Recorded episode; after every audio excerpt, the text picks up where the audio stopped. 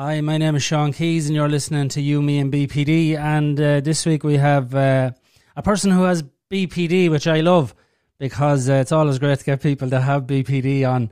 Avril, how are you? Good, good. And yourself? I'm good, thankfully. Yeah, um, I had a good day today, to be honest. Um, so, do you want to tell us a little bit about yourself? Yeah, um, well, Irish, obviously, born and bred, and um, I, I suppose, with the mental health part of it, I struggled with it from a very young age, from about eleven years old. Okay. Um, I would have had like signs of like self harm and um, eating disorder and stuff at that age. And then as a teenager, I would have struggled with my anger and stuff like that, and again with self harm and suicidal tendencies. And then depression and anxiety got really, really bad when I was in New Zealand, and so did my eating disorder. And um, pretty much my family begged me to come home. Were you? Were and you? How old were you when you went to New Zealand? I was twenty when I went to New Zealand. Okay, okay. So your mental yeah. health it started in around eleven. You noticed it in and around eleven years of age. Yeah, hundred percent. Yeah. And um, as a child, were you hypersensitive? Uh, yeah, like I even remember turning to my mum when I was about 12 and saying to her, and it's just a funny age because, especially as a female, yeah. you know, hormones is yeah, what yeah, it gets put down to. And um, they, I remember turning to her and I remember it so clearly in the car and saying, I feel like I can cry really easily all the time recently. And obviously, it was just put down to hormones. Okay. And um, you know, uh, yeah, like I remember feeling like really emotional and even thinking back, like, okay, I know that there's people who cry in movies and stuff, but even as a child, I was bawling crying at Lord of the Rings. Like my parent, I remember like my parents looking over and having a little giggle at me. Like Harry Potter, I was bawling crying, like just right, really like right. empathetic. Like I've, I can always like sense nearly not sense but you know like really feel the mm, emotion that's mm. happening in the film or whatever cried in a Nemo. Like that's how bad I am you know? So like uh, it's it, it, Finding Nemo is sad I mean. He loses his son. Seven year old bawling crying in cinema at it like honestly. Right right. Ah, but like I mean that's part of that's I think that's part of who we are as a people is we do feel emotions to their extremes that's just as simple as yeah. it gets. I mean, you know, if we didn't get diagnosed with BPD and we were going around the world as we do, we would be just called hypersensitive people. Yeah, sensitive, you oversensitive, over dramatic. I love the fact that we're over dramatic. I don't think there's enough drama in us. I mean, I'm 20 years with my wife and I literally do something brand new before I go to. I go to bed early every night, but I literally do something every night before I go to bed. I don't know if a neurotypical person could come up with something different, dramatic every night, and I love that. you know what I mean? I know we're mad, like yeah. Well, it's just it, yeah. I think it's just the like uh you so spontaneous like don't know what's gonna come really from like me anyway mm. i hmm. i'm definitely like that like i have a new mad idea that i'm gonna like go and do this job and go and do all this and then i have to remind myself wait is this a real thought or is this like my bpd like telling me all this because then a yeah. week later i could have no interest in it whatsoever so i have to like realize like i really have to think about things like is this a real one? Is this a real path I want to take, or is this one of my ones that I'm just like fantasizing? I think I think we like to sample. I think we're we're more like um, tapas. You know. we want a little taste of everything. We, we, so yeah, true, though. yeah. I mean, I remember years ago people had said to me, "So what are you doing this month?" I don't know. It's as much a surprise for me as it is for you. And like at forty three, I can honestly say yeah, I hope. Like last month, I was listening to a book on war. I'm listening to a book on um, the carnivore diet now because I want to try that next because I, I don't agree with too much meat. And uh, why not? Why not? You know, I think I think we get upset because people get upset. Oh God, you can't stick to anything. And my answer to that is this: I've probably at best eighty five years, right? I don't want to be doing one thing for the rest of my life. Yeah. Imagine, well. Imagine arriving up with God and he goes, So how much how many things did you sample? Oh, just one. Oh God, it was a waste. Well it was a waste.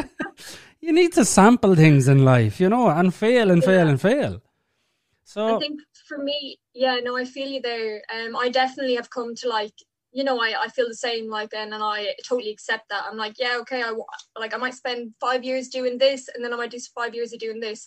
Mm. I think for me, the only thing I worry about that is that then I worry that if I don't spend long enough in one of them, that I won't have a good like stability in the sense of like you know getting a house and mortgage yeah yeah you know like money and stuff because if i'm constantly dipping in and out of things um it's just harder to have that stability. You know, I can't I can't get a mortgage right now or anything. Like, mm. what are hmm. you doing this month? Like, you know, oh, I'm getting my money this way. What are you doing this month? Oh, this is what I'm doing. Okay. It's not going to get me a mortgage, you know. Yeah. Unfortunately, in this world, so I have already thought, okay, I can't get, uh, you know, two hundred thousand mortgage. So I know I'm going to have to go some alternative route, and I just can't tell my family because it stresses them out. I'd say.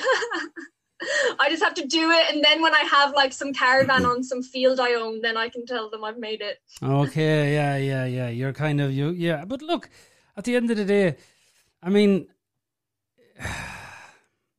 it's I don't know what exactly I want to say, but I want the most. Sometimes people take a little bit longer, and there's nothing wrong with that. You know what I mean? Yeah, yeah. I know myself. I anchored myself. Uh, I I spray cars. I anchored myself with that when I was um, when I was a child. My you know my brother-in-law he showed me kindness and uh, you know what it's like. If someone shows you kindness it's like oh my god I can't believe you showed me kindness. And at 12 I knew I was going to be a car uh, spraying cars. I have zero interest in cars. I don't even know how to mechanically fix them or stuff like that. I'm not mechanically minded. But I just love it because he showed me love and that's how it came but outside of that, then I anchor all the other stuff that whatever I'm into. But maybe anchor yourself to one thing, and then with that one thing, anchor a load of different things out of that. You know the type way. Mm-hmm. Yeah, I am actually just trying to full time now work on like mental health advocacy and also like um opening a store and all that That mm. is like all around now it's only at the very beginning of it but that it's all going to be based around like things I make, and also it's going to be based around the fact that my hobbies change. So if yeah. I feel like making this for a certain amount of time, I'll make this, you know, because I like art and stuff. So yeah. that I'll change, like my store will change with me. And um, that's kind of what I'm basing my store around at the moment. And uh, I mean, we'll see. Um, obviously, it's difficult and it's only at the beginning as well. But uh, my partner's been really supportive and uh, has let me um, leave my job and go off and do this. But I worked in you social care before this. It's what my degree and everything is in. No surprise. Right. Um, okay. Someone from BPD working in uh, empathetic fields is quite common, I think. I'd say uh, so. Yeah, it, it's and you need people like that in it because I don't know. Oh, yeah. you, we know, and I don't mean that in a funny way. Like, you know, we do understand the depths of the emotions. We understand that one minute we can I love you so much and then I hate you so much. We know that it can just shift in a split second. Um, mm-hmm. and and that's the one thing I find is like with yourself, it's finding people that have gone, Well, what do you do? You know, like and how do you manage and all that? And like I haven't even asked you that, so I'm gonna ask you, how do you manage your emotions on a daily basis? Um nearly couldn't even tell you at this point, like, because hmm. it's just so autopilot. I I've been doing it for quite a long time. Like, I suppose when I was about 16 or 17, I said to myself, okay, yes, I've got anger issues. Yeah. So I, that's what I had labeled this, the, the, you know, the BPD rage that people talk about. Yeah. So that's why I'd labeled it was anger issues. The good and, stuff. Um, yeah, yeah, yeah. And um, so just catching myself in the moment initially. And of course it's really hard at first you know like mm. you can't at all. Like you will keep you'll be but it's the awareness first. Okay i've hit you know 11 out of 10 okay i've lost control. This is just going to ride out. But then next time it happens maybe i'll catch myself and not explode you know? So it's just kind of like stopping. And then i suppose now um you know I, i'll still have a moment sometimes. And uh when i do um, last time I did, I was fully aware I'd lost control. Like yeah. I literally was verbalizing that I have no control right now. And I hopped in the shower. Yeah. so it's my first time trying to self soothe in the shower. And um, so, yeah, like things like that. Um, and be- I am so aware of it, you know, like, mm. and I will even say something and then in straight after, be like, oh my God, I'm so sorry. I'm just having a moment. And like, it's so hard because I'm like, tr- like, just trying to stop myself in the moment. But when you lose control, it's, it's unbelievable. Like it's it I, I can't even explain it. Someone who doesn't have it, or someone who doesn't lose control of their emotions, it's like you've been possessed. Honestly, it's it's it's like trying to hold on to a fish. yeah. It just keeps slipping out of your hands. I know, and then you get it, and then you're like, yeah. "Oh no, you're gone again." Yeah, you know, like and like it's like honestly, it's like a devil and angel on each shoulder, and mm. like they're like fighting. You know, like it's so difficult and um but yeah i suppose the big thing is you do learn it in dbt is that like stop and like mm. visualizing you know a stop sign and stuff and and just even if you actually have a physical sign of it like just remind yourself to stop and trying to stop that initial like i suppose explosion yeah. and then uh, rationalizing is a big thing as well like just constantly trying to rationalize things and um, I I would go quite quiet now. Like if I'm about to explode, like I literally will end up just like sitting there and like I'm all these emotions are stirring on the inside. But I um then I might end up crying because I can't lash out because I'm yeah, trying to not yeah. become violent and stuff. And like not to anyone, it's just in my surroundings. Like I used to throw my phone all the time as a teenager. I'd feck my phone across the room and stuff.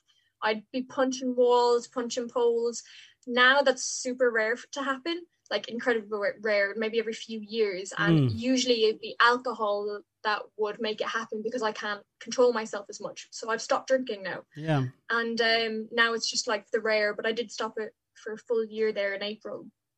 But um yeah it's just then rationalizing things because it's just all these bad thoughts start to happen, you know, like about harming myself or bad thoughts about doing stuff or, you know, bad thoughts, paranoia thoughts, intrusive thoughts.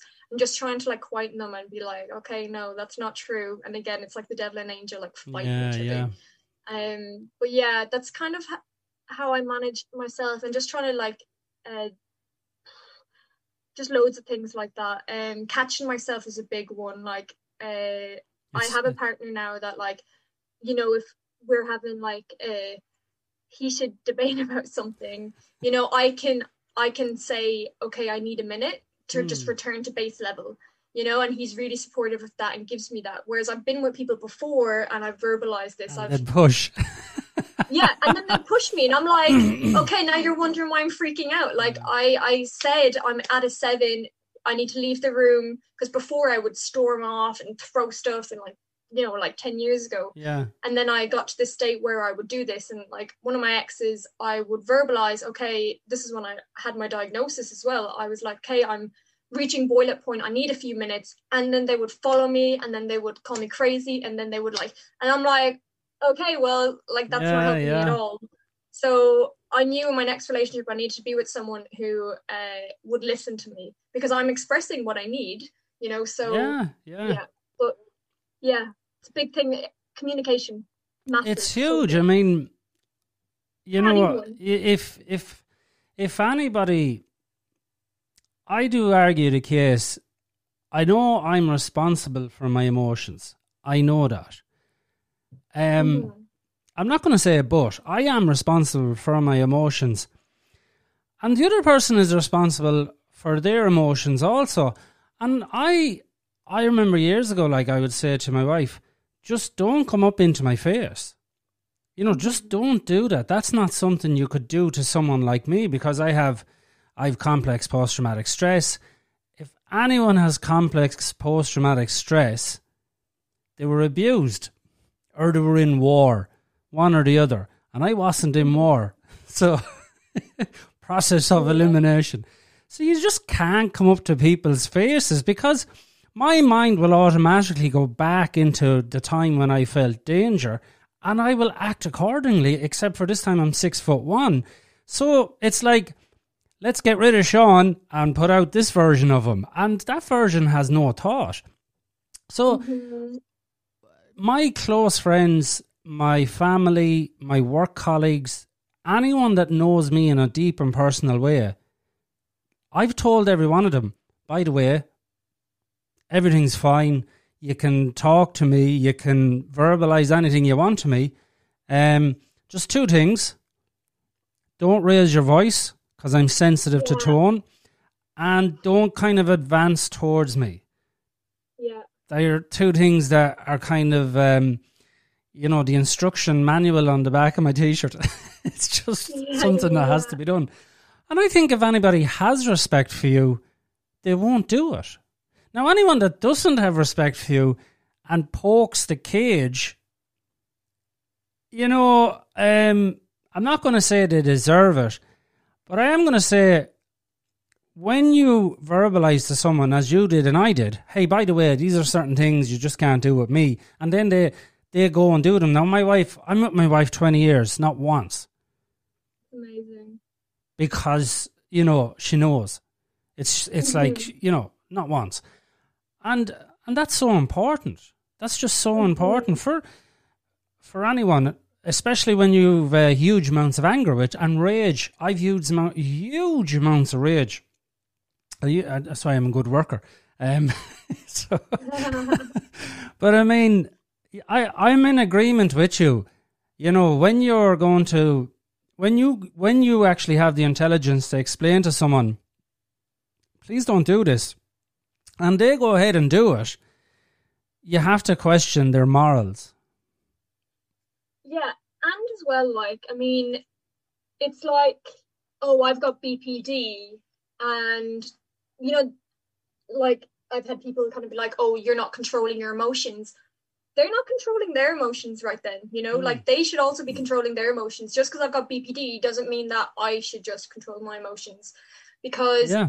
Raising your voice and what going up in someone's face isn't very appropriate anyway. Yeah you know yeah. like it's not an appropriate way to argue or anything. It's not an appropriate way to communicate. Like it's never worked. It doesn't work you know? No, like no. it's just fighting fire with fire. And like um yeah i think now I'm very much so where you're at, like, uh, which is probably why I don't have many friends. I keep my circle very small. Yeah, yeah. But it's because I need I need people who understand that, uh, you know, like when I lose control, that's it. You know, like, and uh, I I d- don't really have control of it in that moment. Um, like, I I've never really lost control at a friend, but they've seen me lose control like out in public. So like out drinking and stuff. Okay. Um, but you're not drinking now, aren't you not? No, no, not really. Yeah. Anyway, um, yeah. so I did. I did go one year sober into April, and then I have had it a few times. Um, not really sure how I'm feeling about it. Um, I'm still trying to figure out what what I'm doing about mm, alcohol. You know, like yeah, is it yeah. something I'm going to have at events? Am I going to have it every now and again? Um, or like um, someone's after saying they love the conversation, very enlightening. All right. Um, oh, this is live. So, oh yeah. You see, I'm not. Um, I'm not. Uh, I'm not even on. Uh, what would you call it? I'm gone off all social media. so I, okay. I'm okay. doing the complete yeah, no, opposite. On, um, people are saying hi now since I've said that on. All right, hi. Um, no, yeah, I'm uh, I'm going off, I'm gone off social media. I'm doing the worst possible thing you can do with a podcast. um, but I'm loving it. I'm off social media about a month now, and well done. I'm loving it. I'm loving it. I know. I did do it before. Yeah, yeah. No, I. Yeah, like I, I actually it was weird. I didn't log into Facebook for a full year after one relationship I had, a very abusive relationship in okay. my teenage years and I remember opening up Facebook and uh, being like, um, okay, I might log in. And I opened it up and I started getting like heart palpitations. and I was yeah. so scared to log into Facebook. And now that I'm older and looking back, I think it's because I would find out a lot of things that he had done from Facebook, and I just had this anxiety about it. Like he cheated on me loads and stuff, nice, okay. and I think I just like had this crazy anxiety about logging into Facebook. And then I also used to have an anxiety with Instagram. I completely logged off. Now I only follow accounts that makes me feel good. Yeah. If I see stuff that makes me feel bad about myself and about my body, I start unfollowing them. And it's not their fault. They yeah, look great. yeah. It's just me and my me and my issues with my body. Right. Well, You know, I just can't I what- can't look at that. What issues do you have? Do you mind me asking? Um, with my body, yeah. So like I, the best way I can describe it, like recently, and I've kind of found a perfect way is it's feeling too skinny and fat at the same time, and that is so confusing. So Uh, like yeah, I, that's a hundred percent. um yeah so like i'm i'm being told by people around me like oh you know you're too skinny you need to eat more blah blah blah and then like but i have issues with my body and i have done since i was about 11 like i first purged at 11 So is that like when you say eleven years of age? Because that's the beginning of of when you realised you were kind of coming into the good gang of BPD. See, I love BPD. To be honest with you, I have no issues with it. Um, it's interesting all right huh? it's interesting all right Um, you started purging at that age. Purging with food, was it? hmm And um, do you mind me asking why? Or at any stage, if you don't want to answer, ask. uh, You know, just say, "Look, pass." No, no, I'm pretty open. I've spoken Yeah. about a lot of them already um, on my things, but um, I suppose I just felt like I was too fat, and it Nice. sounds like I know. And then, like, oh, honestly, it feels ridiculous to say it, but it's like this weird mind block thing, and I. I don't think I've ever really had a healthy relationship with food Okay. um because even when i'm letting myself eat more i i'm going to the gym like crazy sometimes i'll go two three times a day i let myself eat more but i have to make sure that that weight gain is muscle and Right. not fat and it's just this weird thing with fat and what? and What? What? I- did someone comment? Was there a comment made, or you know? Do you know the way something is said to us, and fifteen hundred years later, we're still thinking about it?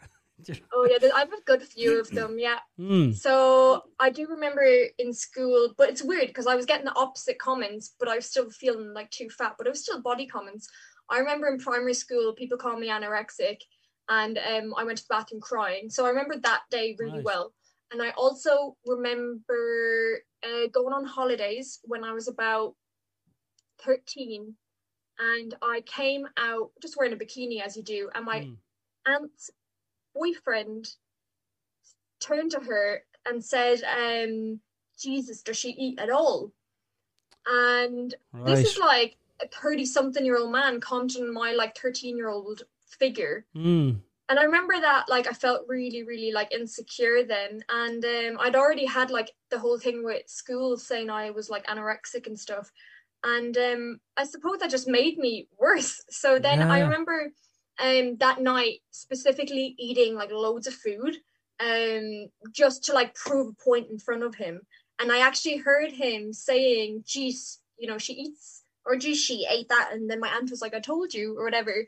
But I kind of, I think, like naturally had a slim figure when I was younger.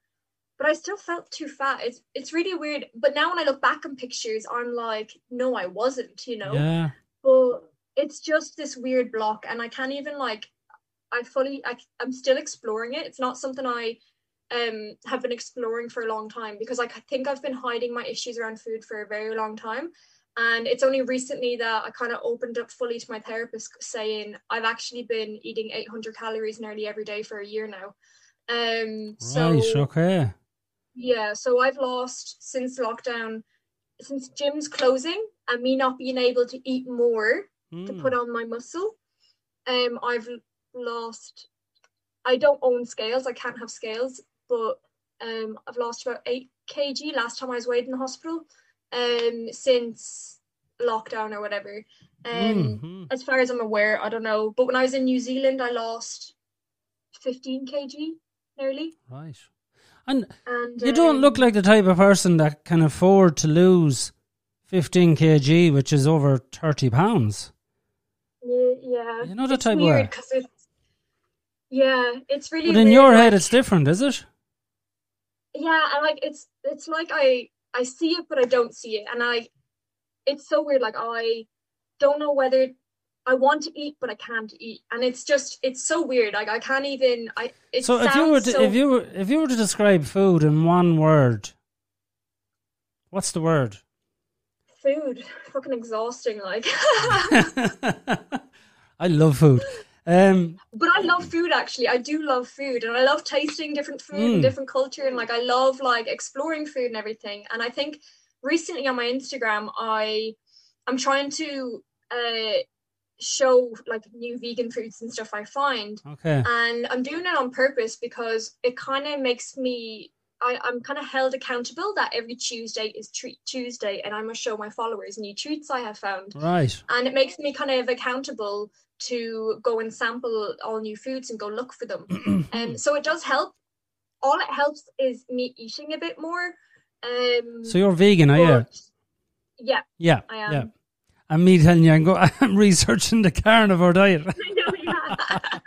and just to be clear, um, I I eat like extremely small amounts of meat, like unnaturally small. My diet, my diet would be completely ninety nine percent plant based, right? Um, and someone put it into my head there a couple of weeks ago about this carnivore diet. And uh, so I'm researching it. I'm going, do you know what? I'm going to research it. I'm going to see and see what it does and blah, blah, blah. Because, like you, I want to be able to come back and go, look, I've fully done it. And now I'm a fucking lunatic, or else I've fully done it. And, like, if I eat large amounts of meat, like my hand, that's, uh, that's a, uh, this hand here is when I self harmed in 2009 and completely deformed it fantastic for fucking Halloween. Really good for Halloween and good for scratching backs.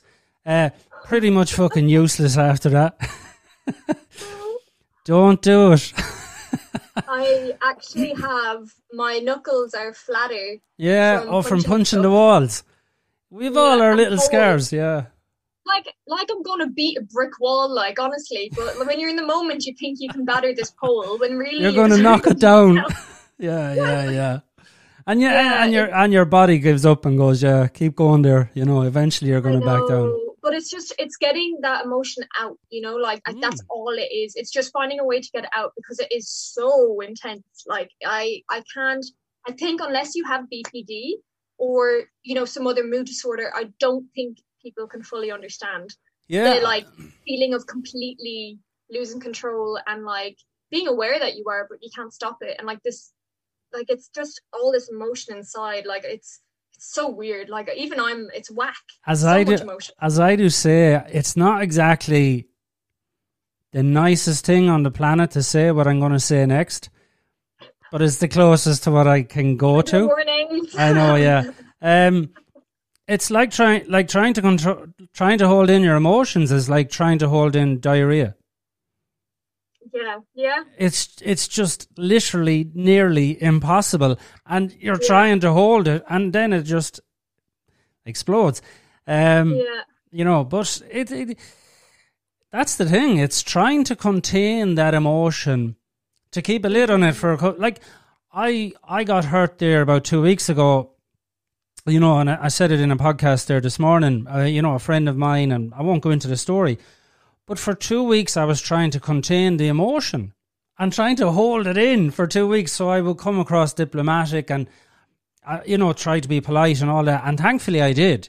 Um, but to hold in them emotions of hurt for two weeks, my mind was constantly going, you should fucking say this, and this is what you're fucking sure, and you, and you should do, and, and this is what, and you're like, will you calm down? I'm trying to fucking get through my life here, you know the type of way. And for two weeks, now, thankfully I did, and I, I, I done it respectfully.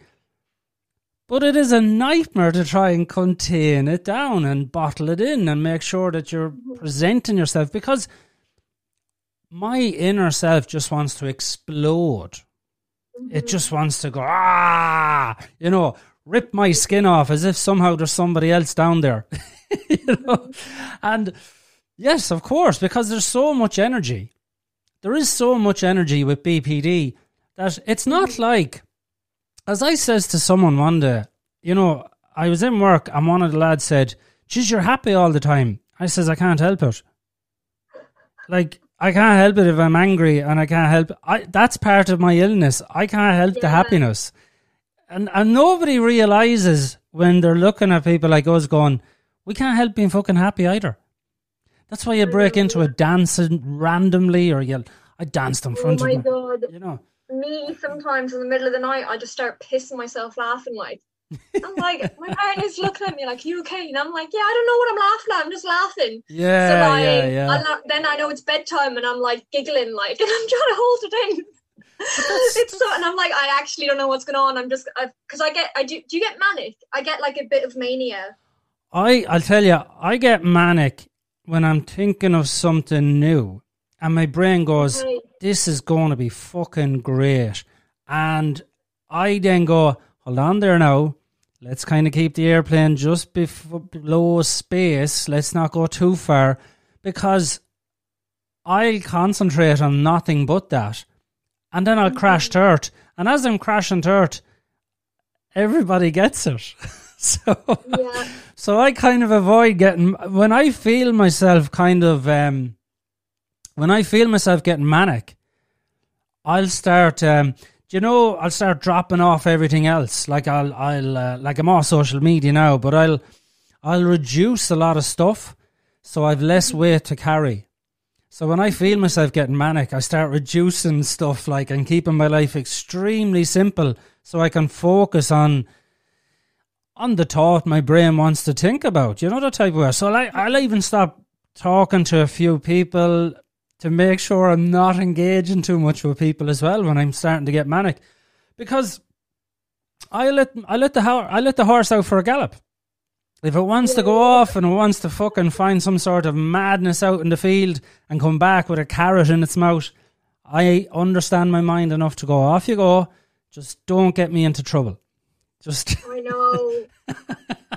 Don't have me quitting my job now or ending relationships. Right? Yeah, yeah, yeah, yeah, yeah. Because it feels so right at the time. So high and like everything's grand and great, and then like afterwards you're like, oh crap, I was manic. I didn't realize Yeah, that wasn't yeah. a real thing I should have done.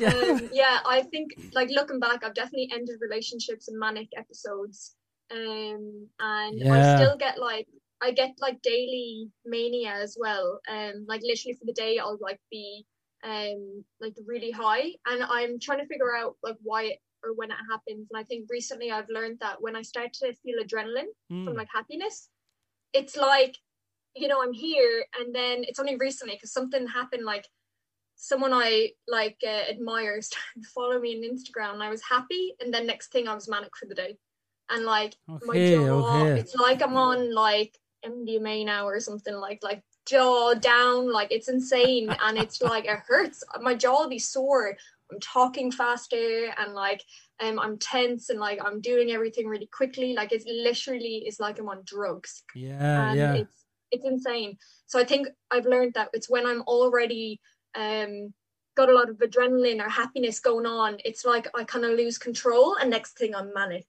Yeah, um, yeah, for like yeah. that's when I have the like daily mania, not my like bouts of mania that's Yeah. went on for a few months. I know, I know. that's Sure. a bit less intense. Yeah. I'm the same. Like, I noticed, I noticed the, the podcast started doing well in a sense of other people were listening in different countries. And as it was increasing in volume, I start, I went off social media because I'm like, I can't handle that sort of stuff. I'm, I'm uncomfortable with all that sort of stuff.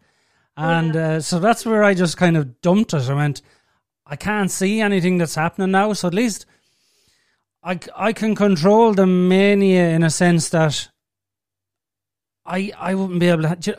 The, the best way I can say it is Kurt Cobain and Amy Winehouse. Mm, You know what I mean? You understand yourself. The the level of creativity our brains have is huge because it wants to create Yeah. different things on a different day. But the last, the weirdest thing for me is I don't want a huge following because I wouldn't be able for it. That's the mental Yeah, thing. I just I wouldn't be able for it. And I, I'm, I am worried as well. Yeah. yeah. So that's why I'm, I'm not on anything in that sense because then I don't know. you know that type of. I know. I like that is one thing is that like I I could get a million nice comments. Yeah. And that one bad comment. And that's what started triggering me today. That one bad comment. Okay. Yeah. And I'm like and like I'm then I'm trying to rationalize it. But I do Mm. want to push myself because I really I really, really, really want to be a BPD advocate in Ireland. We don't really have any. We don't. You know, like we don't. No. In America, I know quite a few big BPD mm. advocates. In England, I do, but in Ireland, I don't know anyone really. Yeah. Like yeah. someone who can actually say like, oh yeah, like they advocate for BPD. Like I know someone for like depression, bipolar, anxiety, but not for BPD. Well, I well I do. Thank you. yeah, I I I figured like I said to myself years ago, if I figure the illness out, and I more more importantly, if I figure my head out, and mm. I don't have a meltdown in a couple of years, I'm going to come back and talk about it. And that's what I did with the podcast. Is I just felt, you know, something. I actually do know enough about my own mind to uh, mm. to keep my mind in between the ditches, as they say in Ireland. You know what I mean? And I think there should be more people because I look at people like ourselves and I've never talked to anyone with BPD that I didn't like because we're very open.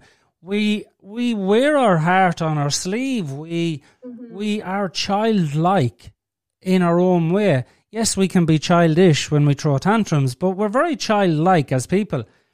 We can't help when we're excited about meeting someone new and it's great and it's like a little fucking you know toddlers. Like puppies, like honestly, like yeah, because I I do definitely well, depending on my mood, but a lot of the time I do vibe off being around people. Like I'm like mm. buzzing, like you know. Um, but then other times I could be completely the opposite, and I can like just go in myself and like not really want to be uh, conversing with people. I think that's normal. Um, yeah, yeah, yeah. But I suppose like uh, there was a. I think we're like, what should I say recently? I actually said it on the radio. Was we're like social chameleons, you know, like oh yeah, we can like really blend into different groups, you know, and like looking back my teenage years, I had like maybe three or four different groups of friends. Okay. I had like my sport friends and they were over here. And then I had my friends that I partied with and they were over here. Yeah, Never mixed yeah. any of them. Completely different me on each side, you know, and like looking back now I understand it all.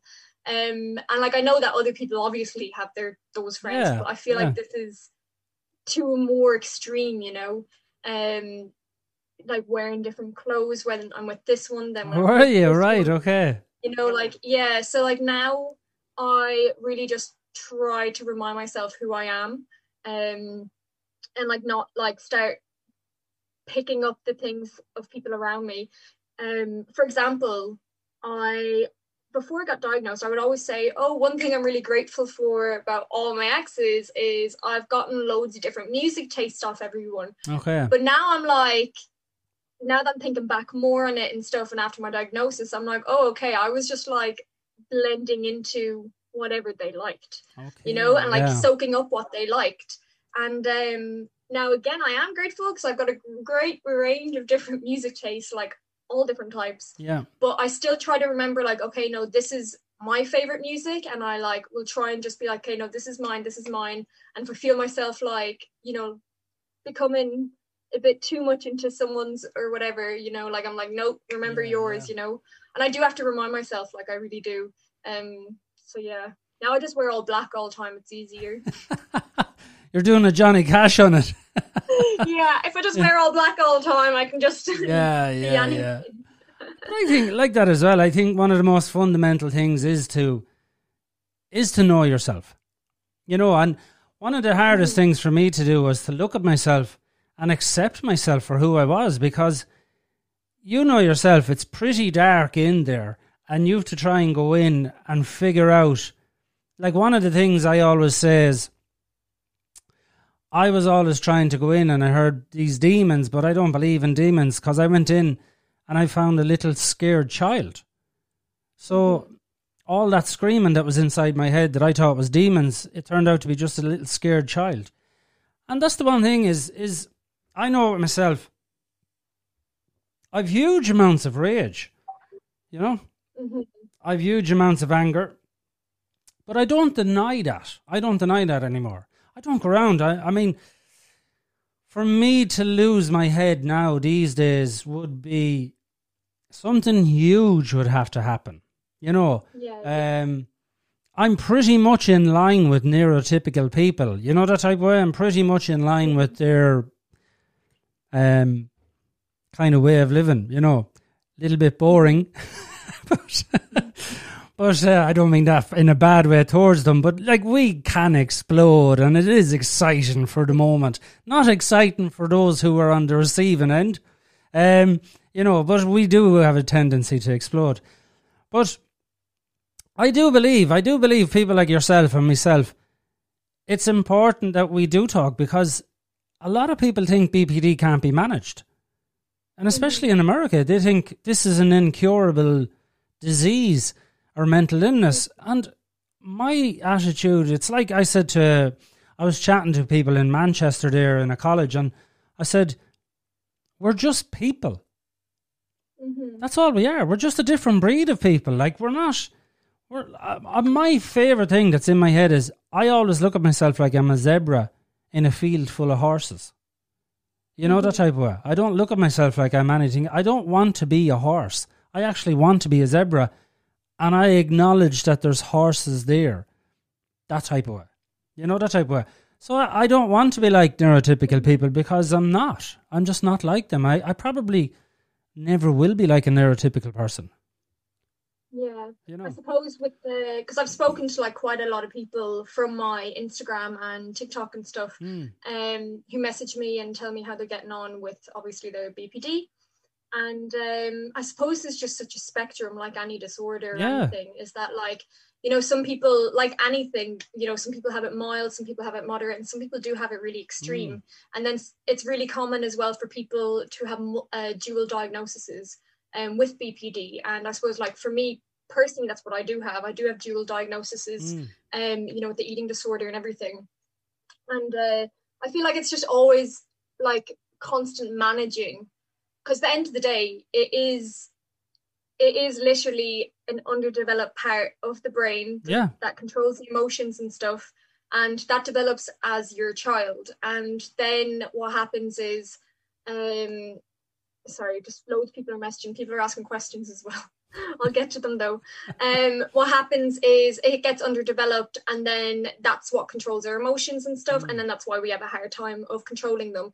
So I feel like I've like I'm a million times better than what I was before. Like, and I think some people meet me and they think that I have a lot of difficulty right now, but I really don't. Like compared yeah. to me before, like I'm way better. Yeah, um, yeah. But I still get those emotions. It's not that I don't get them or I don't get those intrusive thoughts and stuff. I I think I will forever get them. To be honest, I'd say so. Um, yeah. It's just the managing of the symptoms, and um, even with the nine symptoms that I have there's obviously going to be a spectrum for each symptom as well you yeah. know like someone might like have the um, intrusive thoughts or something you know some people might have it mild some people will have it extreme mm. um i mean i did a video recently and there's like you have to have five of the symptoms as you know of the nine and that means there's 256 different combinations of bpd right, and then yeah. within that yeah within that then um they are going to have a spectrum so I s- suppose like uh, it's just so different for everyone. There's so many different types. Yeah, that's why I say.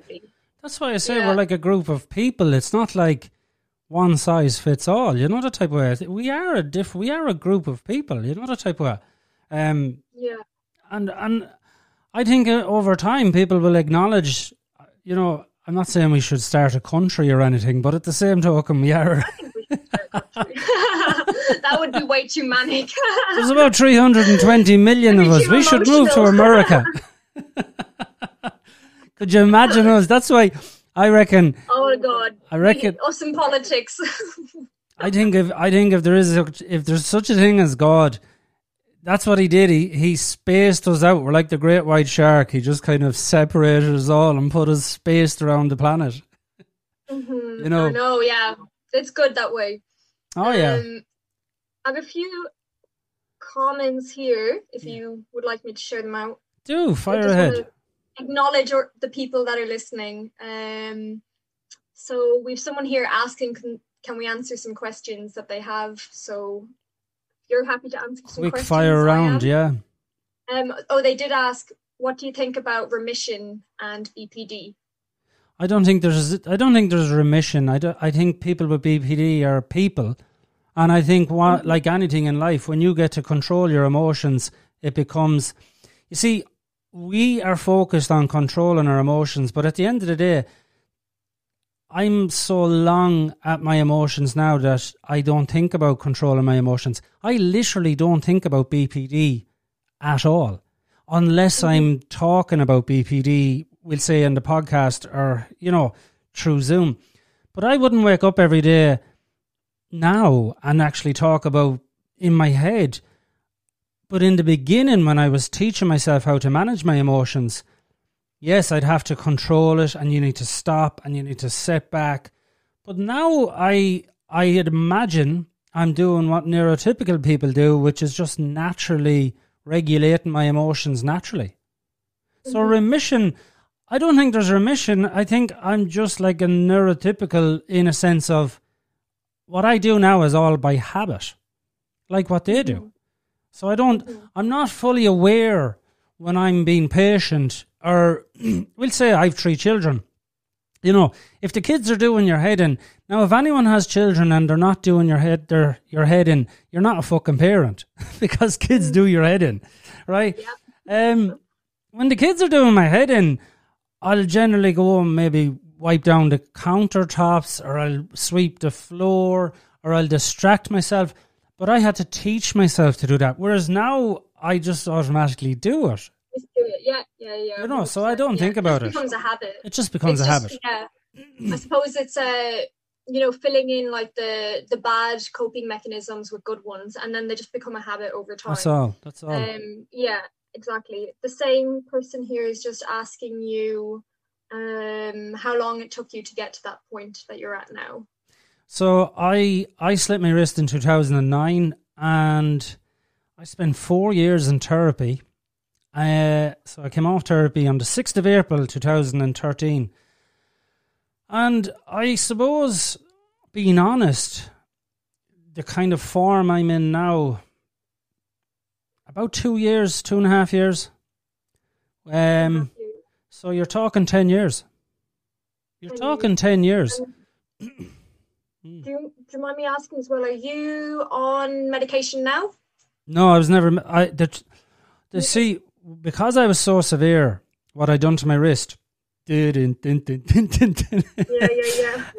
Um, what I done to my wrist was so severe because I cut it to the bone. Just you know, mm-hmm. just I don't even fucking try and um, you know, hide it or anything anymore. That's what I did. I, d- I used to call it the accident and all this bullshit.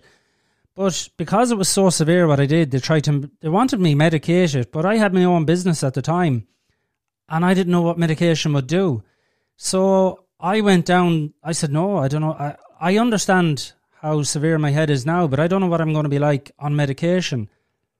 Mm-hmm. So I started researching food and I learned how to control my emotions using food. Mm-hmm. So I've never been medicated. Mm-hmm. I um I actually used to be anti-medication mm. a uh, very long time ago, and then I had hit a point. Uh, this is when I got diagnosed with depression. It was my first diagnosis. Yeah. Um. Well, no, I had anxiety already. Um. But I didn't. I wasn't doing anything to manage it. And then I was in New Zealand, and I went to the GP, being like, my anxiety's through the roof. I need like I need help. Yeah. it was so bad. Like I I couldn't work anymore or anything. My anxiety yeah, was so yeah. bad. And um, he told me I had depression, and I was like, "You sure?" But like I was suicidal, like so. Of course, nice. but at the time I was like, "Nah." And then I really had hit a point where I had to try something because I wasn't leaving the house. I was drinking every day. I wasn't working. I had lost 15 kg. Um, I was obsessed with watching the scales go down. Um, so I was going to keep losing weight, like, and okay. Um, medication kind of like I suppose helped me stabilize the the low a little bit. Um, you know, gave me that serotonin I needed after mm. a few mm. months or whatever. And um, then I uh, started going to therapy and stuff and uh, trying to find like the right thing that suited me. I hadn't my diagnosis of BPD at this point. Um, but I definitely, I do think I'll be on medication for life. I'd be yeah, very yeah. surprised if I amn't. Yeah. Uh, and but now I I've come to love my medication. Um, I wouldn't be anti-medication. I, um, I'm not anti-medication. I was looking back. I know it's weird because in a weird way, I learned about food and how to manage my emotions through food. It was basically fair. I was terrified that the medication, if I didn't know how the medication would affect me. Mm-hmm. And I was terrified if I don't get a grip on it, I'd lose my business. And I had five lads working with me. So the fear of that drove me away from it. But I wouldn't be anti medication um, at all, to be honest. You know? Yeah. Yeah. Yeah, I mean it's obviously like I said, there's there's just so such a spectrum and so many different combinations. Yeah, yeah, yeah. Um so it's every person. Someone else is also asking here, um, how do you deal with stigma and stereotypes of BPD? I don't find it That's stigmatizing. I don't. don't. find it. No, no, I don't find it you know, stigmatizing. I think that's been away from the social media. No, I don't find. I, I, don't find it. Uh, I don't find it stigmatizing. I'll tell you why. I think this. I think, and this might sound weird when I say this, right? I'm so open and honest about BPD that how could you be stigmatizing me? Mm-hmm. I know I'm a mad fucker. I know that. Like, I'm not going, hey, I think like neurotypical people think. I know I don't. Um, mm-hmm. The biggest thing I find is like like that. I mean, in work, one of the lads in work, he says to me, um, "Oh, what happened to your hand?" I says, "Oh, you know, a fucking, you know, I was in a really bad place and I tried to cut it off, and you know, and I says that was my that was my third or fourth suicide attempt, right? So I took medication before that, but I says not to worry because I'm not doing it anymore because I'm fucking useless at it." And he just looked at me and went, "What?" I says, "Yeah, I hate failing in life, and I can't even fucking kill myself, so." I'm not even going to try it again four times. If you can't achieve it after the fourth time, I'm not doing it. I says, I'm useless at killing myself. And he just looked at me. But I had literally told him I'd slit my wrist, I'd taken three overdoses, and I killed it with a joke. And I think if I turned around and I said that story in a, well, I was in a bad place and I, I didn't feel good and I done what I did and I took three overdoses, he'd be like, "Oh, this is fucking horrible," you know that type of way. This is a fucking nightmare, right? Yeah. So I don't. I look at BPD like, why should I be embarrassed about something that I didn't fucking ask for? Mm-hmm. I don't recall yeah, filling an application form out up in heaven, going, you know, anyone for BPD, I'll take it. You know, I don't remember that, so I'm not going to feel embarrassed about an illness that I didn't fucking ask for Um, some people say in here that they do feel very stigmatized, especially in women. Um, and also someone asking about uh, I'm just uh, opinion on minors being diagnosed. Okay, well I'll fill in the like women part there. Mm. Um, I do understand what they mean. I have to say, um, you know, like yeah, I've come to a stage as well where I pretty much own it. I'm like, yeah, I'm yeah. mental, like, and I'm well aware. And like, I, will always be like, if I had a moment, yeah, yeah. like, I even like, uh, I used to have another name for my other self, like, you know, oh, yeah, um, right, like, okay. Oh, blah blah blah came out. What was it? I wonder if my friend watching now. She is. Was it Chantel or something? Like, I had another name anyway for right. drunken BPD one coming out. Um, BPD is borderline personality disorder. There's someone asking. So, yeah, I have to say though, I do feel uh, it being quite stigmatized, and I think a massive part of that is being on social media, um, because you're kind of seeing what people are saying about it, and there is literally Instagram pages and Reddit subreddits about um, hating BPD people, people with BPD. Like, what? Honestly, like I'm like, if that's what you want to spend your life doing, is making forums about hating BPD. They people, only like, hate people with BPD because sometimes we've been known to do. Yeah, and we've been known to do things that are not of the social character. You know, yeah. put the hand up. I, I mean, that was a fucking nightmare years ago, and yeah, I was. I was a fucking nightmare. I was a prick. Um, you know. Um, yeah, I'm not going to deny that. I mean, 100%. I do say to people, I'm one of the nicest bastards you'll ever meet. I would go out of my way to help people and help strangers, and I can also be a prick. Mm-hmm, yeah. I've I, I I don't try and not be either. Do you know that type of way? Yeah, hundred percent. Mm. It's just yeah, I think with the stigmatizing, um, for sure, for people asking, I think it is about owning it a bit, um, which is hard, of course, and like it does take some time. Like again, Mm. I've been kind of managing my emotions and stuff since before my diagnosis because I was quite aware of how I was. Um, but yeah, and then someone asked about minors being diagnosed. You, I don't know, do you see much of this? But this is Minors, yeah. I uh, every person I've ever talked to with BPD, and even when I was chatting to you, I said, "Were you born, you know, were you hypersensitive as a child?" I don't. I think we're all just hyper. I've never met a person with BPD that wasn't hypersensitive as a child, mm-hmm. and that hypersensitivity. I mean, you know, I'm looking at a wall here. It's a wall, and we call it a wall, and I know it's a wall. And somewhere along the line, someone said, "Jesus, this type of people are extreme at their emotions. We'll name it borderline personality disorder, which is a fucking mental, and I mean literally, name to give it." I know it's on the I know it's on the border of neurosis and psychosis, but they could have come up with something better. Um, but I think all hypersensitive children. Look, from what I understand about the brain, is this: I was born with the potential to have borderline personality disorder, and my environment kicked that along fairly smoothly for me.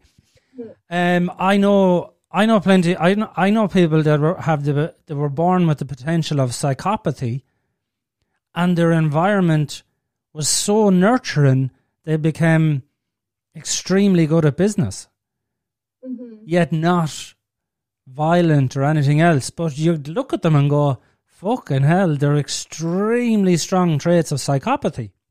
So your environment will help you along. If you have, you, everyone is born with potential. I was born with the potential of BPD, and my environment kicked me into BPD. I, you know, with a with a child, the way I'd look at children is this: they have the potential to be something. It's up to me to provide the best type of environment for them.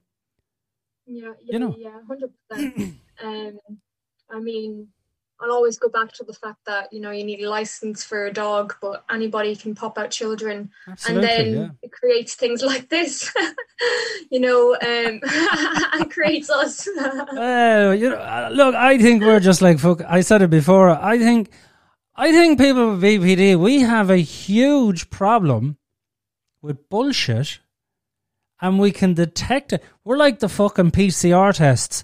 We can detect the smallest amount of bullshit in a person, and we call it out, and nobody likes that. you know what I know. I like honestly, it's so good to hear someone say that because I've always said like for years, I'm like, I just feel like I can like, and I can't even tell you why. I'm like something I don't like about that person, Hmm.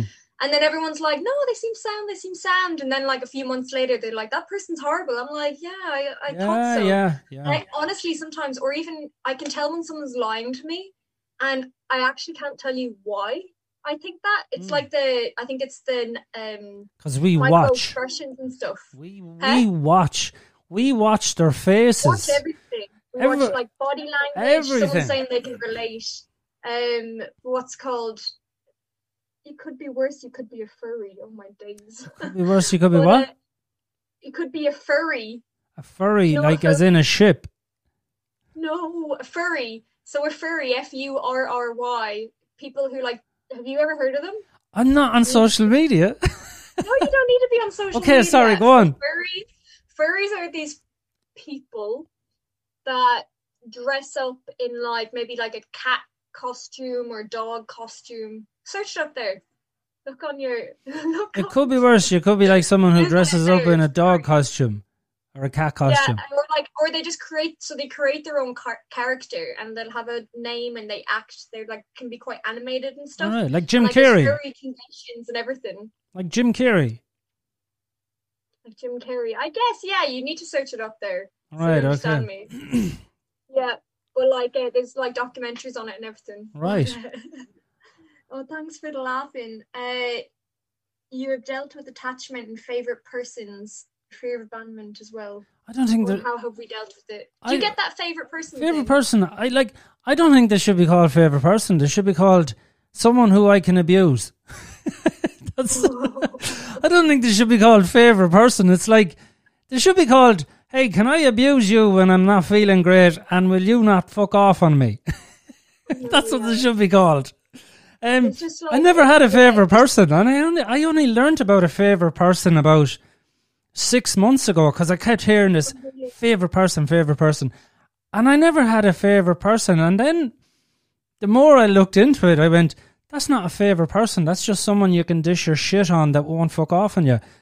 Um, yeah, they should, you know. I think it's. I think the biggest, the best way to describe a favorite person, and like I've been asked, like, can anyone have a favorite person? Not with BPD, but really what a favorite person is is uh, an unhealthy um, attachment to a person. There you go. So that's what it is. I had a very common attachment. way of saying that what you said. It's, a, it's so yeah just it's just an unhealthy attachment to someone that you uh, that you just that you can't uh, what's called stand um, that's water i don't drink so many people with BPD don't drink. I've come across so many since I, have been like you know talking and advocating, and I think we all know that we just can't drink. Um, I nearly fucking cut. I nearly cut my fucking hand off drinking. Yeah, exactly. I've only one left, so um, I can't afford to drink. I've, I've mm, tried to jump into a bridge twice, and uh, tried to jump into another time, like yeah, into a bridge. Off a bridge would have been a better job. I tried to kill myself. How did you do well. it? I jumped into a bridge. If you jumped off it, you would have been doing better. but yeah, it's just like you can't control it once uh, you're drinking at all. Um, no. What boundaries do you put in place to avoid unhealthy attachment? So for me, I actually have a video. Is this on TikTok? I actually have a video on this if you want to check it out. Um, but basically, with the unhealthy attachment, I just like try not to let myself get to that point. Mm. So I've kind of learned that spending all my time with someone, uh, you know, at the start of a relationship, everything's like fun, exciting, yeah, and yeah. you want to spend all your time with them. But that ends up becoming an unhealthy attachment mm. for hmm. me.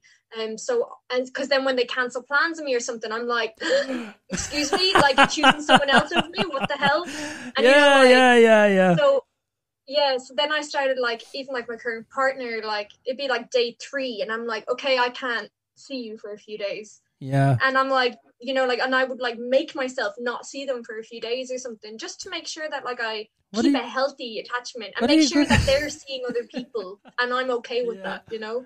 Wait till you have kids and you get married. I actually like I admire anyone who's got BPD and has kids. I don't know. I have twins. Point, I feel like I can't do it. I have twins. We have twins. I don't have twins. twins? We have twins. Yeah. yeah. I'll, tell. I'll tell you one thing about children. They remind you every day of everything that you're afraid of until you overcome it. Hmm. And you can't give them back. Yeah, they're there for life. there for life, yeah. Um, but yeah. Do, well, do you want to take any other questions? No, fire ahead. I'm, I'm, I'm here. Yeah. um, I just got one here. Uh, do those with BPD self isolate? I can't stand to be alone if I don't have friends.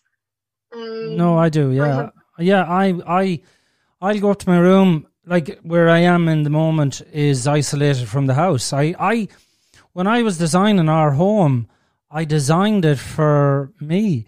Um, you know, so when I designed this house, like this is a completely separate building where I am at the moment um, soundproofed and all that sort of stuff.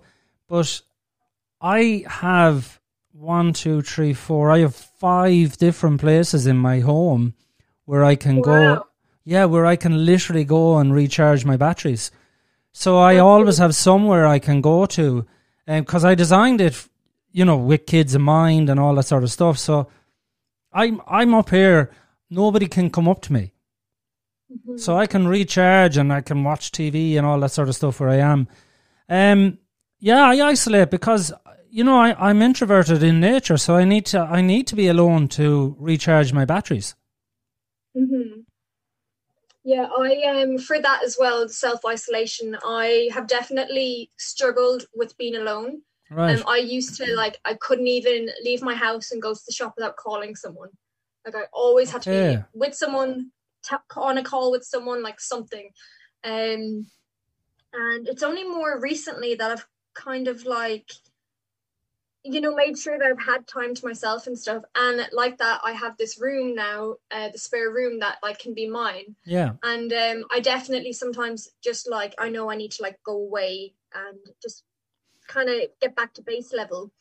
But um someone said they rub mud on their face when they're sad. I mean that's probably good. Um, but i suppose like you know you're really lucky in the sense that you you got to do that design your house like that.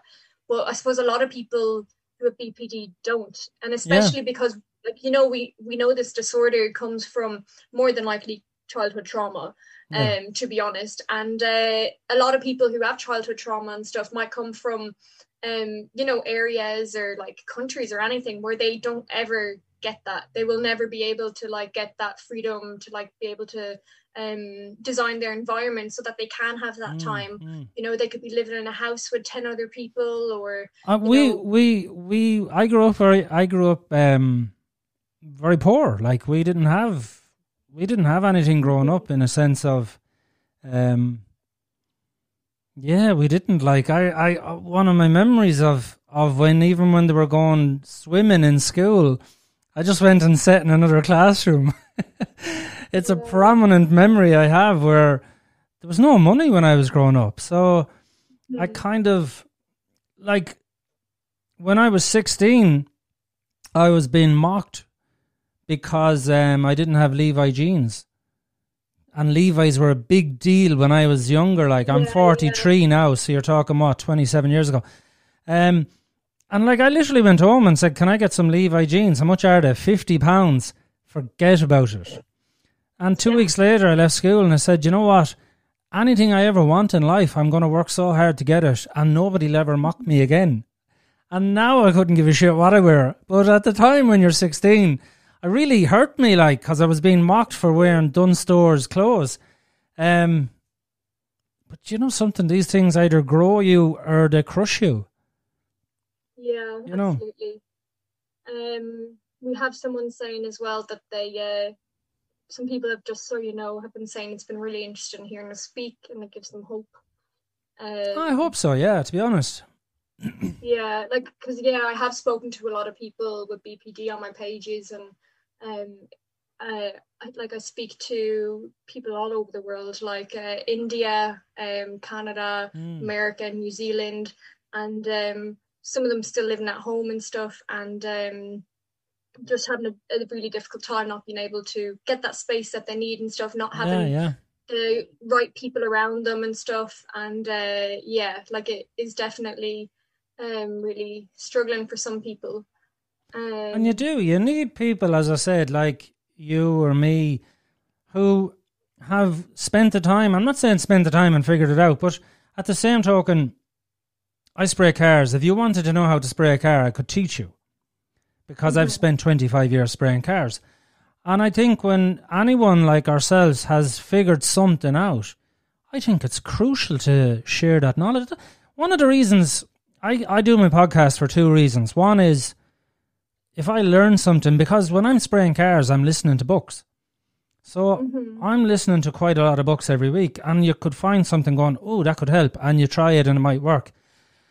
And that's one of the reasons I do the podcast because say it, get it out there, and if it's helpful, brilliant. You know that type of way. yeah absolutely um i feel the same as well like um i just remember being where i was a few years ago and it was hell Mm. and um i wish i like knew i wish i knew about the bpd and stuff maybe if i'd known at that time maybe it would have helped me um and i've had some people saying that you know they um didn't know about bpd until like they saw it on instagram or tiktok or whatever um and it really helped them because they were able to um what's it called they were able to Relate. sorry i've people yeah i've people talking about weird stuff on my thing worms so i'm just going to go mute them Worms. You probably want to go fishing. Yeah, I don't know. There's just there's uh, the one thing about TikTok is there's quite a lot of young people on it, like Oh, young, young, like minors. Um, I don't. uh, so, yeah, yeah, I've never, never been on TikTok. yeah, you have to manage. That I've had Tic sometimes. Tacs. Tic Tacs, yeah. Gotta remember that. Oh yeah. but um, Um, yeah.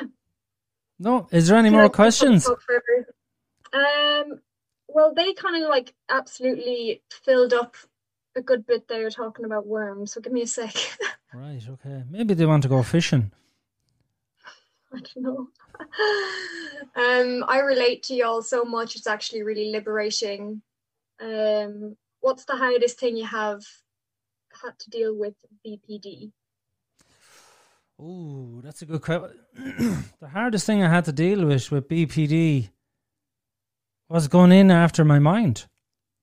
Absolutely. Mhm. To to look at yourself when your mind is constantly criticizing you all day long and you're getting these very dark, as you well know, intrusive thoughts that are coming into your mind and you feel like you're a monster. And you want to go the opposite way of them thoughts. And when you realize you actually have to not only face them, you have to walk towards them. That was the worst thing I ever did because I was always trying to run away from my intrusive thoughts. And the intrusive thoughts I get, not so much. No, no I'll, I'll tell you the end. This is a fucking, I find mental today. I'd be getting intrusive thoughts today. And I start laughing. I go, someone's on fucking one anyway. right? So I acknowledge that maybe there's something off. So now when I get intrusive thoughts, it's a it's a red flag for me to go, oh, so you're not okay.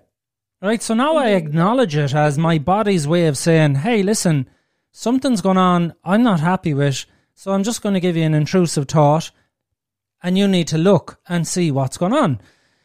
Whereas mm-hmm. before when I got intrusive thoughts, I'd be you know, my, my, my mind would create this graphic thought Swallow up in them. and I'd be looking at it and I would start crying because it was so severe and I would feel like a monster. And then one day it clicked with me, as you said about the brain, you know, your your amygdala is your emotions and your you know, your primal brain which your survival and food and pleasure and sex, and that's your, your amygdala. And then your prefrontal cortex, which doesn't develop too well, is your ethics, your morals, your values and your beliefs. And one day I was just looking at my brain going, hold on there a second.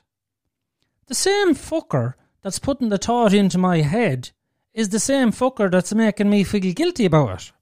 So it's like someone on a stage going, What do you think of this thought? And I go, Oh my god, you're horrible. And he runs around and comes out in a different costume going, Shame on you. Yeah. So now when I get an intrusive thought, I go, Sure, you're the same fucker that's trying to make me feel guilty about burning people, say, right? So burning people would have been one of mine, where I burnt people. I never fucking burnt anyone in my life. And you know what I mean? Not yet. Um, Still to come. Stay yeah, tuned. I have to get to it. I have to get. According to my mind, I'm one of the biggest serial killers on the planet. I've never fucking killed anyone. yeah. Yeah. Um. Oh, I mean, I'm, I'm, I'm, I'm notorious. I must have killed thousands in my time. I haven't. I, I Oh never even. I the never. amount of fights I've had in my head. I never even fought up the town, you know. But according to my mind, I'm like fucking Ed Gein or all them big ones, uh, you know. so yeah. now I realise it's my mind just going, hey, there's something wrong. You need to have a look here. I'm just going to give you an intrusive thought because if I give you a picture of fucking Disney, you're not going to listen. So now I know it's just the body's way of trying to go, hey, there's something up. You need to have a look here. I'm not happy with something. Mm-hmm. Years ago, yeah. I used to cry going, oh my God, you're a monster. And I also figured out as well, the people who actually do these type of things don't give a shit that they're doing them. And mm. here's another little crucial thing that I know. As I said, I spray cars and I listen to books. I've listened to over 400 books. Everybody gets intrusive thoughts. I didn't know that. But everyone gets them.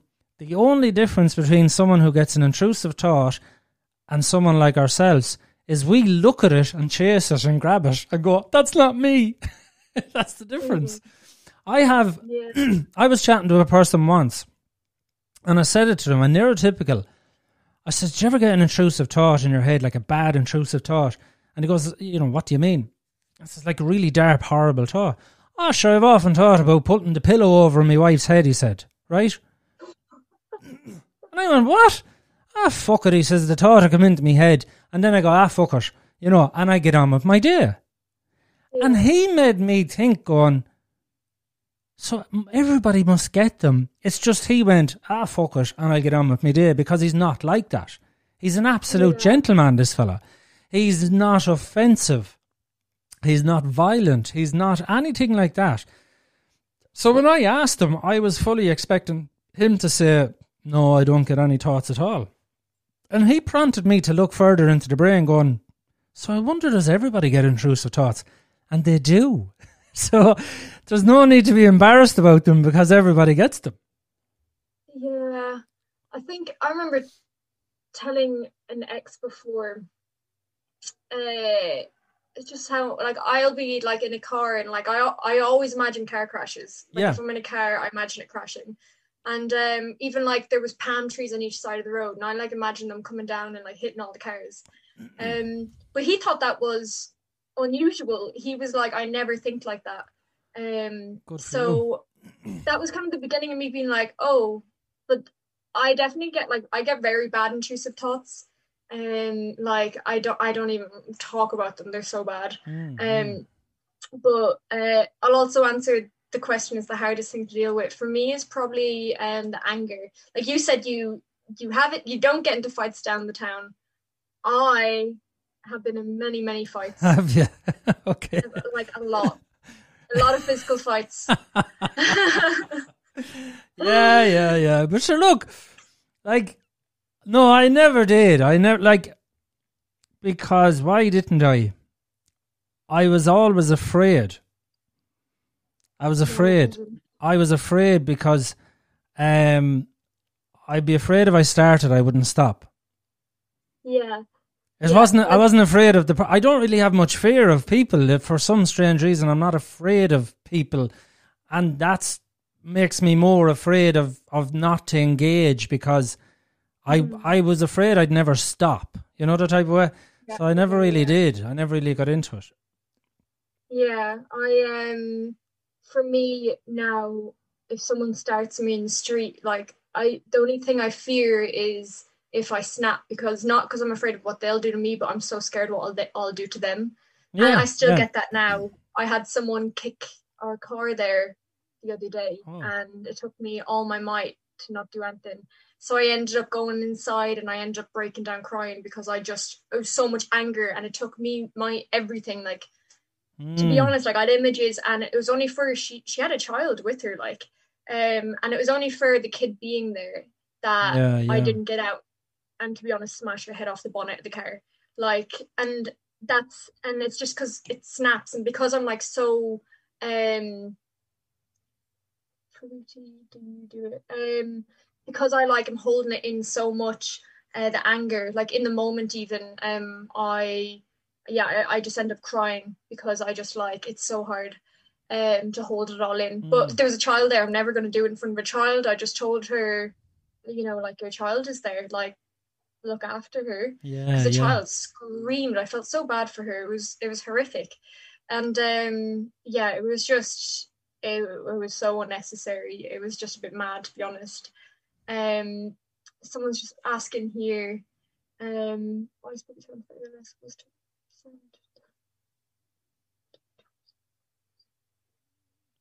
Oh yeah, yeah, that's exactly what it was. So someone just asking um the ice bucket challenge. So like I did an ice bucket challenge. I told them if I hit a thousand followers on TikTok that I would throw ice water over myself, and I did it.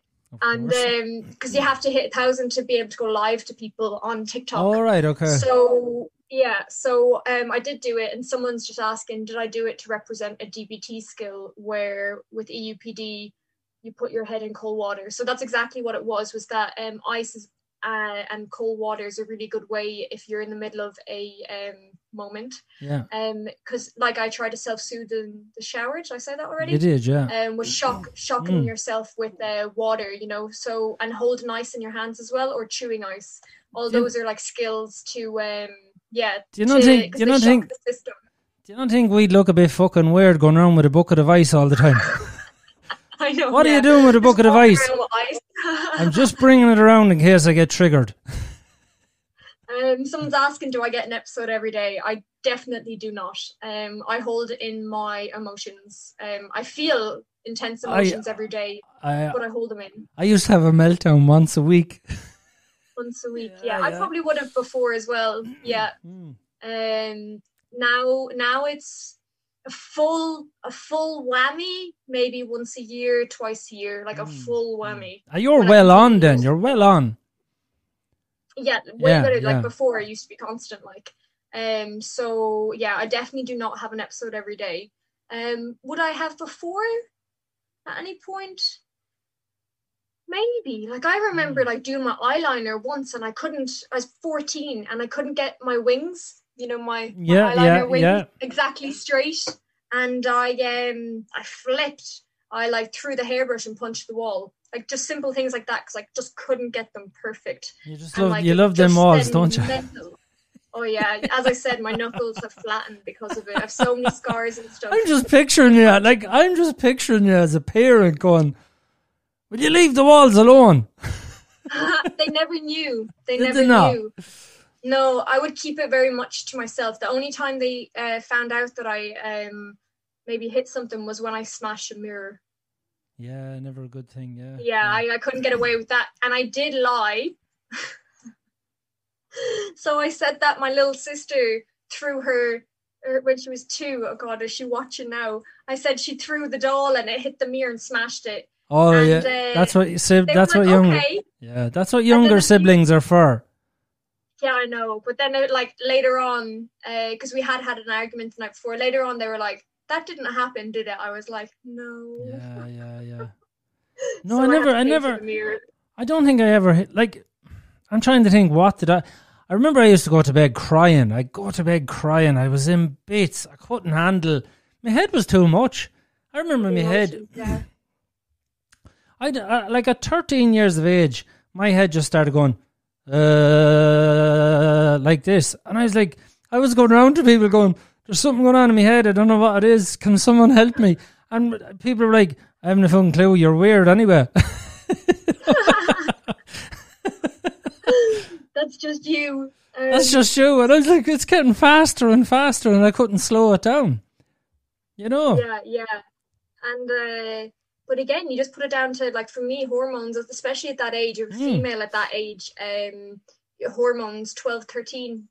That's what it's put down to. Yeah, yeah, Um, or attention seeking was a big one as well. yeah. um, someone asking for advice on dealing with low mood.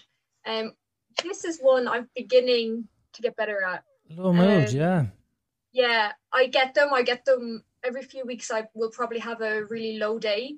Um, That's, and that's normal. That's cycling. yeah, yeah. Well, mine are like really low, like uh, Tub of ice cream and fucking Bridget Jones' diary Yeah. job. well, not Bridget Jones, more like true crime, but murder.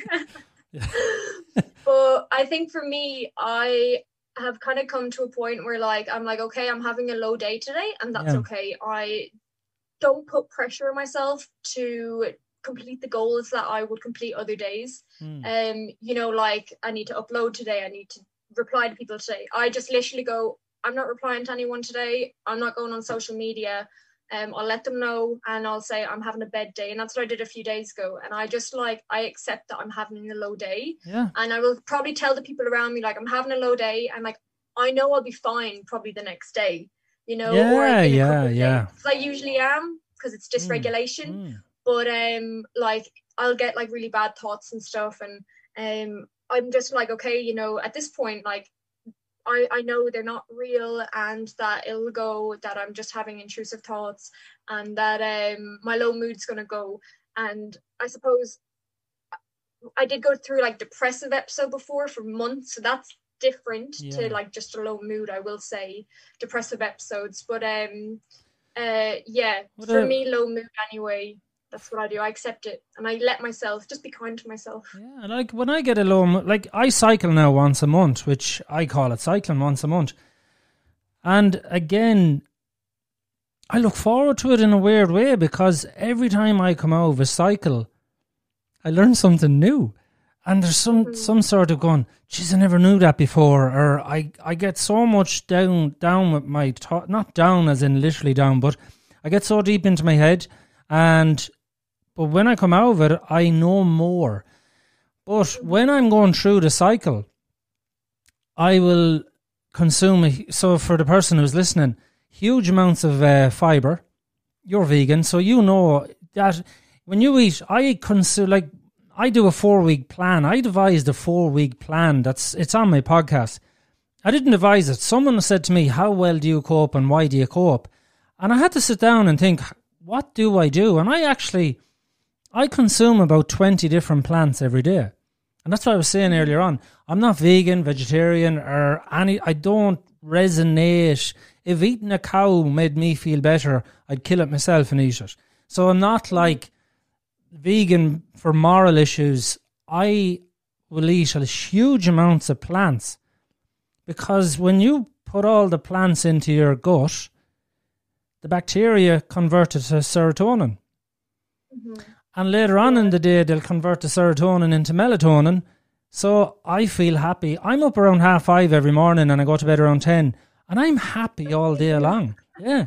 So when I'm having a low day, it's all comedies. So I have all my, I don't have them lined up, but at the same token, I'm respectful. Your box of low days. Yeah, I'm having a low day. Will you leave me alone and leave me fucking ice cream alone, will you?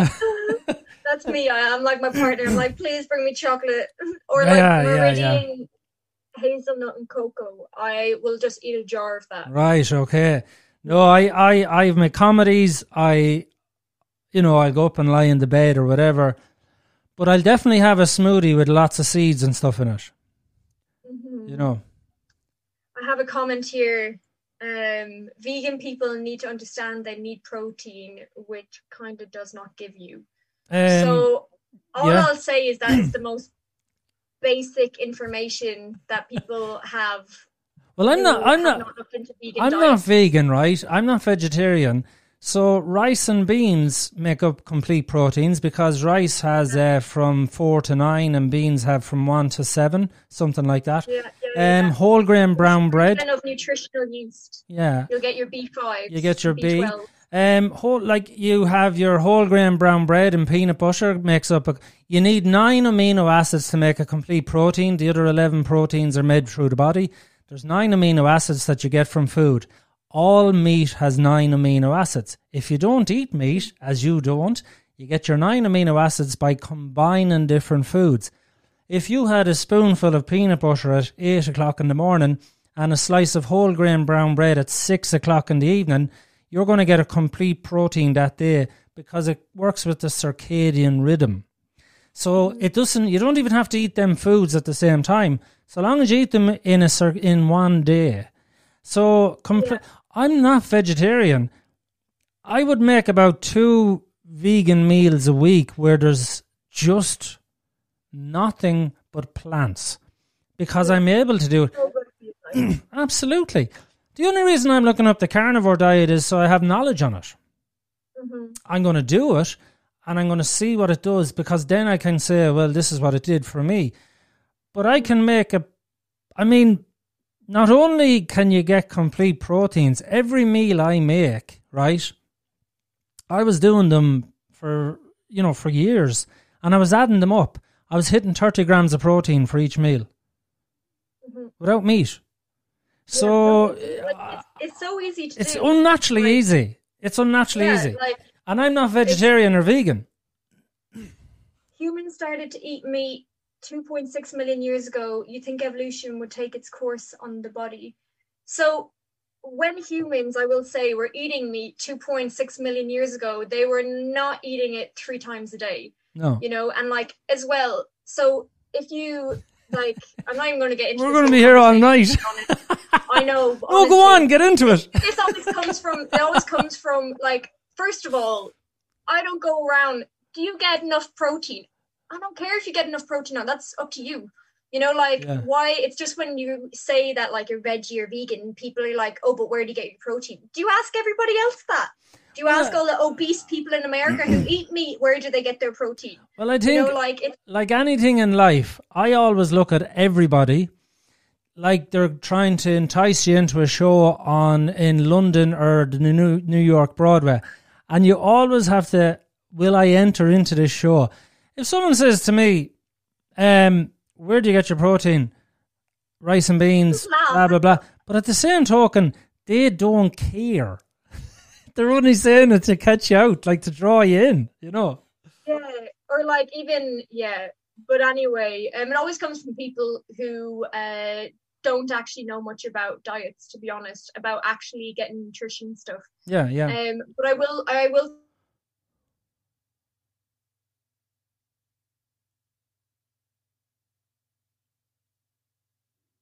Why is it frozen? Hello. Oh yeah, sorry, you froze there. Oh, Um, gyms are coming back on Monday, so I always let myself eat more food then, and um, that's just because I'm weird and uh, have issues around food. But for Mm. people who are watching who've got issues around food, I will say just make sure you're having vitamins. Um, like it's it's the best you can do until you can get over the the um, difficulty of food. Um, because uh, yeah, like I know myself, like I would love to be eating properly again, but Mm. I just I'm struggling with it. So um, I've spoken to a dietitian and stuff, and um, just try and take as much vitamins as you can. I take like nine different ones a day do to try Yeah. and somewhat yeah to try and somewhat make up for the lack of food I'm having because I'm my body has definitely felt the malnutrition. So um yeah, someone's asking the name of your podcast. And speaking of food, I do need to go and eat my dinner. Yeah. Um, Um, with my partner soon. Yeah. But Yeah. you, me, and BPD, right? It's you, me, and BPD. Yeah. Yeah. So you, me, and BPD. Um, Sean, how do you say your surname? Is it Keys? Keys. Yeah. K E Y E S. Yeah. Yeah. K E Y E S. Yeah. Um, would you not take a food supplement? People are so concerned about my diet. Just eat food. Just fucking make a smoothie. I have a list actually. I'll give you a list of foods. I do. I do give a list of food to people, and I do say to them, uh, "Here's the list of food. Go and eat, and and keep going until you get to twenty a day." Right. So start off. Some people are at three, and I go eat three, and then tomorrow eat six, and the next day 9, 12, 15, 18, 20. And when you get to 20 a day, you're done. And the amount of people that I've done it with, and it works because it's food. It's Mhm. just food. Um, yeah, for me, what I I know the question is why I'm taking vitamins instead of food supplement. It's because it's down to calories. So I have an issue with calories and Mm. consuming too much calories, and I restrict them. Well, if you if you I have an issue if you have an issue with calories, eat an awful lot more uh, plants. As you're vegan anyway, but at the same token, Hey, the stomach works off mass. So if you want to fill, you have to fill the stomach. As I say to people that are chatting to me, if you want to lose weight, eat more food. But you have to eat the food that's correct for you. In other words, lots of fucking vegetables because they will fill your stomach. And then I eat a lot of fibres as well. Your ashwagandha, inulin, potato flour, um, psyllium husk, you know, um, glucomannan. It actually expands in your stomach and fills your stomach. Because I'm a binge eater. I would eat a small child full of chocolate that size. I love to binge. And I'm off sweets a month, so I'm figuring out how to not eat sweets, and it's a nightmare. So um, it's my new challenge. But if you want to fill your stomach, you fill it with fibres. And all the plants have fibres in them. And that's how your stomach gets registered as full. You can't fill you can't fill your stomach with like cookies because they don't fill it. They'll yeah, give you the calories, Empty. Yeah, but they won't fill your stomach, you know? yeah, absolutely empty calories. Yeah. Um. Yeah. Well, I can hear pots going on Yeah, now. I'm gonna look. This has been great. Uh, we should do know it we've again. Just gone into food. Yeah, we'll definitely talk again, and um, maybe because I know I, it was quite quick today, but maybe I'll be able to um, announce on my on my social medias yeah, that uh, yeah. we're doing it. So maybe next time there'll be more people on live and whatnot. Yeah. Um. But thanks for having me. Hundred percent. Thanks very much for coming on, and thanks for having me. This was kind of like a dual thing. yeah, I know. There's like so many things yeah, going yeah, on. Yeah. Um. But yeah. Um. Good luck with the BPD. Yeah, and you too, and and enjoy your meal. Absolutely. Okay. bye bye. We'll talk again. Okay. Thanks a million, Sean. Bye. Bye bye.